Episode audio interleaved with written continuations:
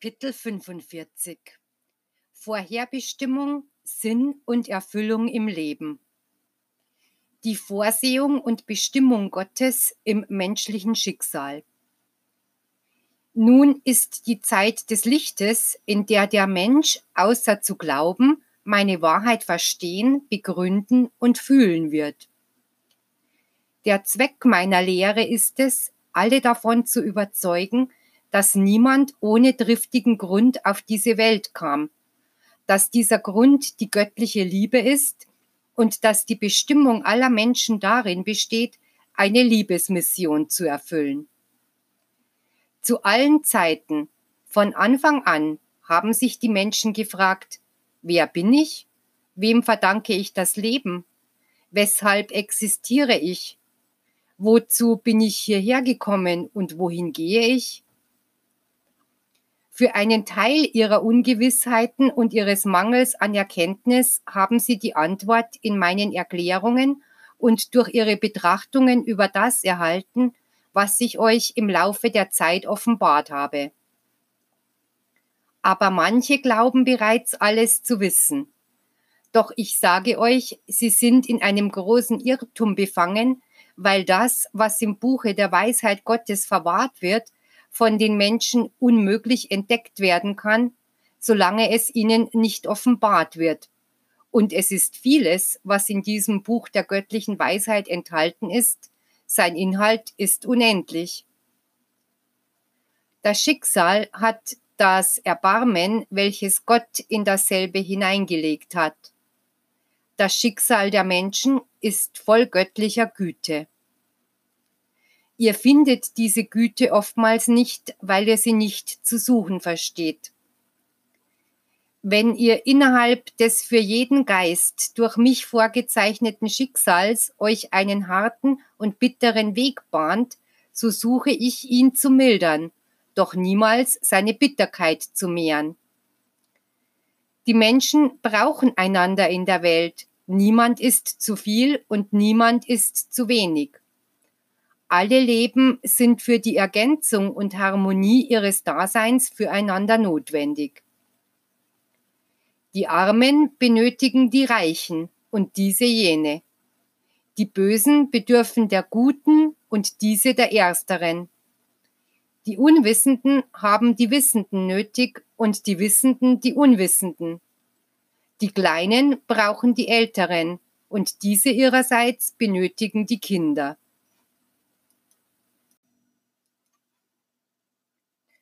Jeder einzelne von euch ist durch die Weisheit Gottes in dieser Welt an seinen Platz gestellt und demjenigen nahe, bei dem er sein soll. Jedem Menschen ist der Kreis zugewiesen, in dem er leben soll und in welchem es inkarnierte und entkörperte Geistwesen gibt, mit denen er zusammenleben soll. So trefft ihr, jeder auf seinem Wege, nach und nach alle, deren Aufgabe es ist, euch die Liebe zu lehren, die euch emporhebt. Von anderen werdet ihr Schmerz erleiden, welcher euch läutert. Die einen werden euch Leid bringen, weil ihr es also bedürft, während die anderen euch ihre Liebe schenken werden, um eure Bitternisse auszugleichen.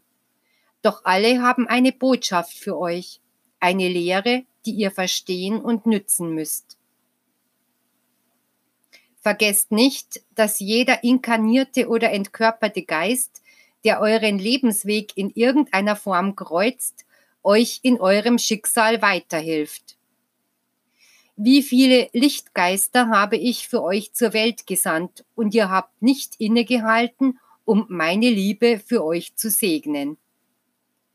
Vielen Geistwesen, die ich zu euch geschickt habe, habt ihr keine Beachtung geschenkt, ohne euch bewusst zu machen, dass sie Teil eures Schicksals waren. Doch weil ihr sie nicht anzunehmen verstandet, bliebt ihr mit leeren Händen zurück und musstet später Reuetränen vergießen.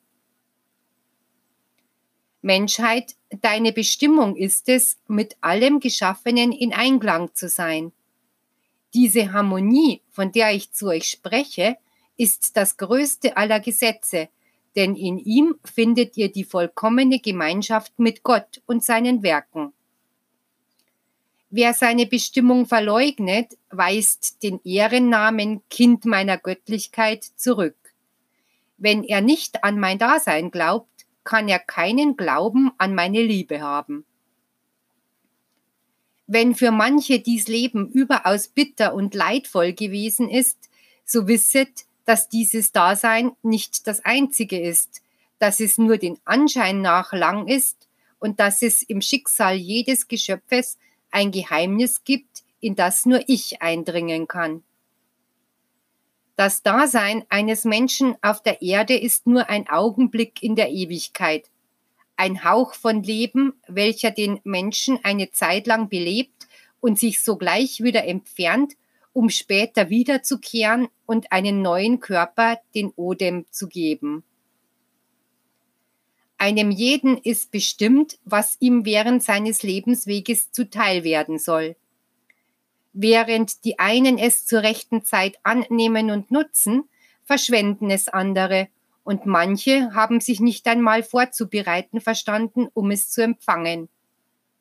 Doch als sie zur geistigen Welt zurückgekehrt sind, wurden sie sich all dessen bewusst, was für sie bestimmt war und was sie weder zu erlangen noch sich zu verdienen wussten.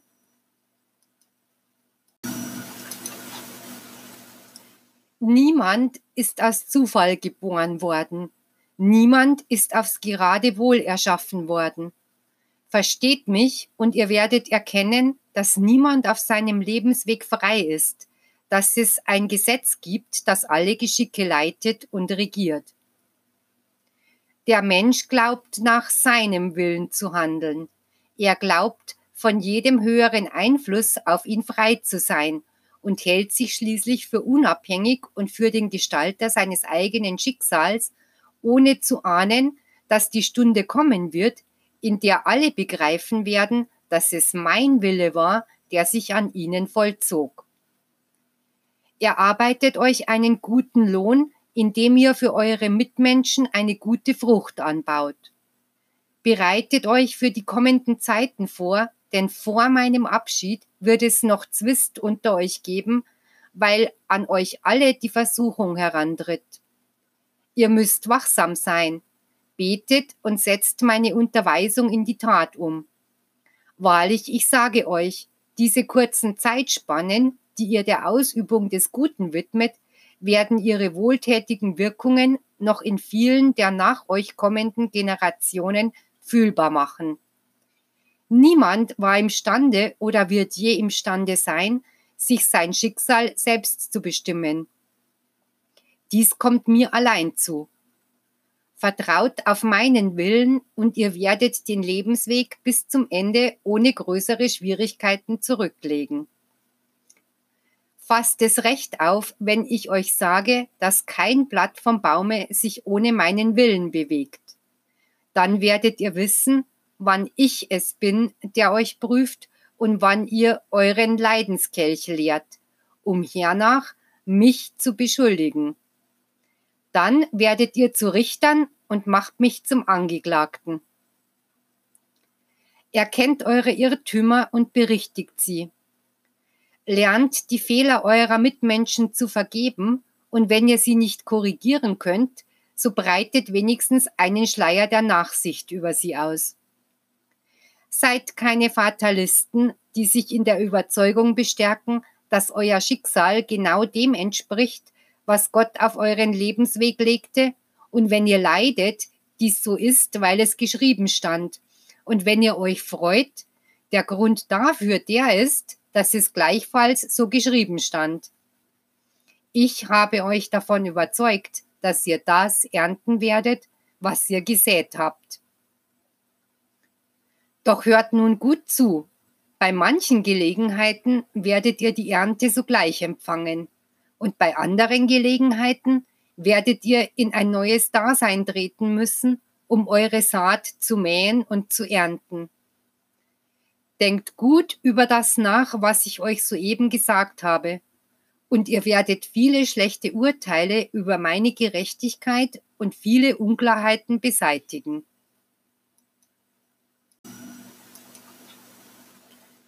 in der Schule des Lebens. Die Menschen sind wie Kinder, die nicht über die Folgen ihrer Taten nachdenken und deshalb begreifen sie nicht, dass ein Stolperstein, an dem sie auf ihrem Wege stoßen, nur ein Hindernis ist, das der Meister aufstellte, um ihren besinnungslosen Lauf aufzuhalten oder um ihnen zu ersparen, eine schlechte Entscheidung zu treffen. Ich will, dass ihr euch nunmehr wie Erwachsene benehmt, dass ihr eure Werke, eure Taten überlegt, dass ihr eure Worte wägt. Dies ist der Weg, Klugheit und Gerechtigkeit in euer Leben zu bringen. Außerdem sollt ihr darüber nachdenken, dass das Leben eine unermessliche und beständige Prüfung für den Geist ist. Auf meinem Wege geht niemand zugrunde, und obschon es Gelegenheiten gibt, bei denen der Mensch von der Last des Kreuzes bezwungen zusammenbricht, richtet ihn eine höhere Kraft wieder auf und ermutigt ihn. Diese Kraft entspringt dem Glauben von dem Verständnis, dass die Menschen aus diesen Unterweisungen und aus dem Gehorsam gegenüber den Gesetzen gewinnen, die das Weltall regieren, hängt ihr Glück ab, von dem die einen meinen, dass es dieses auf Erden nicht gibt und von dem andere meinen, dass ich allein es im Übermaß habe, das sich aber sehr wohl im Frieden eures Geistes offenbart. Nun weißt du, o geliebtes Volk, dass deine Glückseligkeit an dir selbst liegt, damit du die Menschen lehrst, dass auf dem Grunde ihres Wesens, wo es ihrer Meinung nach nur Verbitterung, Hass und Groll, Reue und Tränen gibt, ein Licht existiert, das nichts auslöschen kann, welches das des Geistes ist. Eure geistige Vergangenheit ist eurem Fleische, in Klammern Seele, nicht bekannt. Ich lasse sie in eurem Geist eingeprägt, damit sie wie ein offenes Buch ist und euch durch das Gewissen und das Ahnungsvermögen offenbart wird. Dies ist meine Gerechtigkeit, die, statt euch zu verurteilen, euch die Gelegenheit gibt, die Verfehlung wieder gut zu machen oder einen Irrtum zu berichtigen. Wenn die Vergangenheit aus eurem Geist ausgelöscht würde, müsstet ihr die bereits vergangenen Prüfungen von neuem durchlaufen. Doch wenn ihr die Stimme eurer Erfahrung hört und ihr euch von diesem Lichte erleuchten lasst, werdet ihr euren Weg klarer erkennen und den Horizont leuchtender erblicken.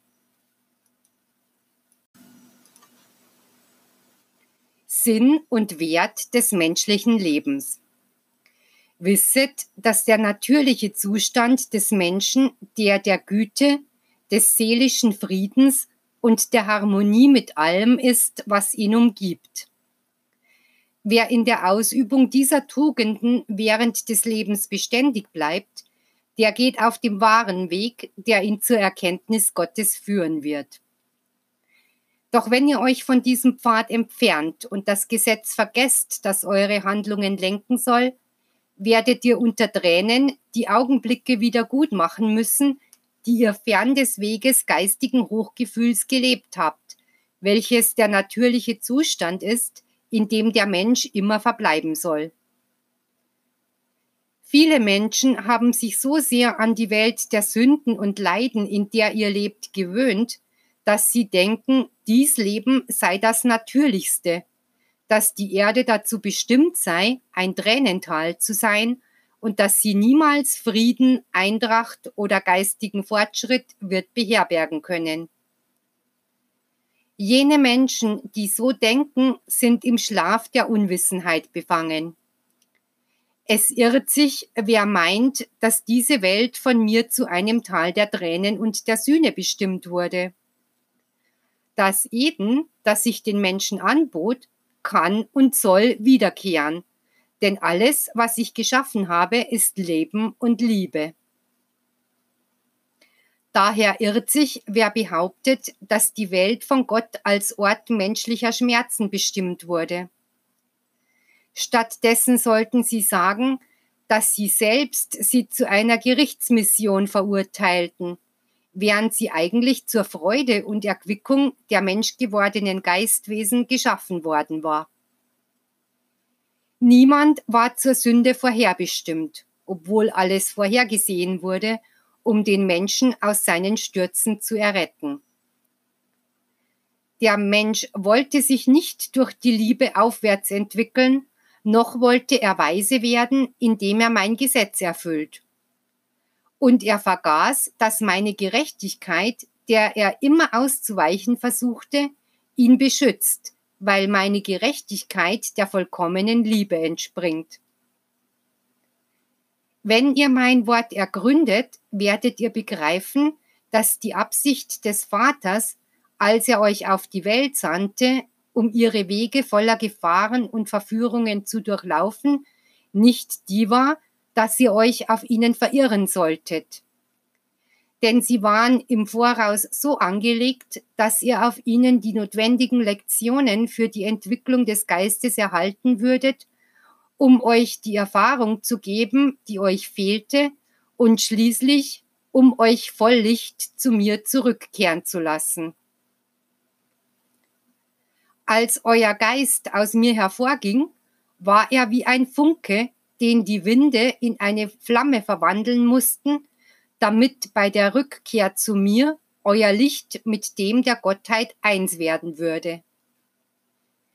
Ich spreche zu euch vom Gipfel des neuen Berges aus. Dort erwarte ich euch, und wahrlich, ich sage euch, am Tage eurer Ankunft wird es ein Fest in diesem Reiche geben. Ihr kommt auf dem Wege des Schmerzes dorthin und bereinigt dabei eure Verfehlungen. Ein Weg, den nicht ich vorzeichnete, sondern den der Mensch geschaffen hat. Diesen Pfad ließet ihr auch mich gehen. Doch seit damals ist der Weg des Opfers und des Schmerzes durch mein Blut verherrlicht.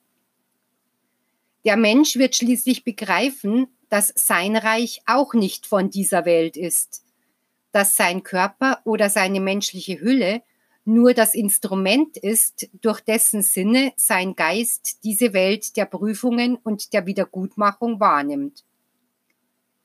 Er wird schließlich erfahren, dass dies Leben nur eine großartige Lektion ist, die mit wunderbaren Gestalten und Bildern illustriert ist, damit die Schüler, das heißt alle Menschen, die Lektionen, die das Leben ihnen gibt, besser verstehen können, durch die sie, wenn sie diese recht zu bewerten vermögen, die Entwicklung ihres Geistes erreichen und den Sinn des Kampfes, der sie stark macht, begreifen werden.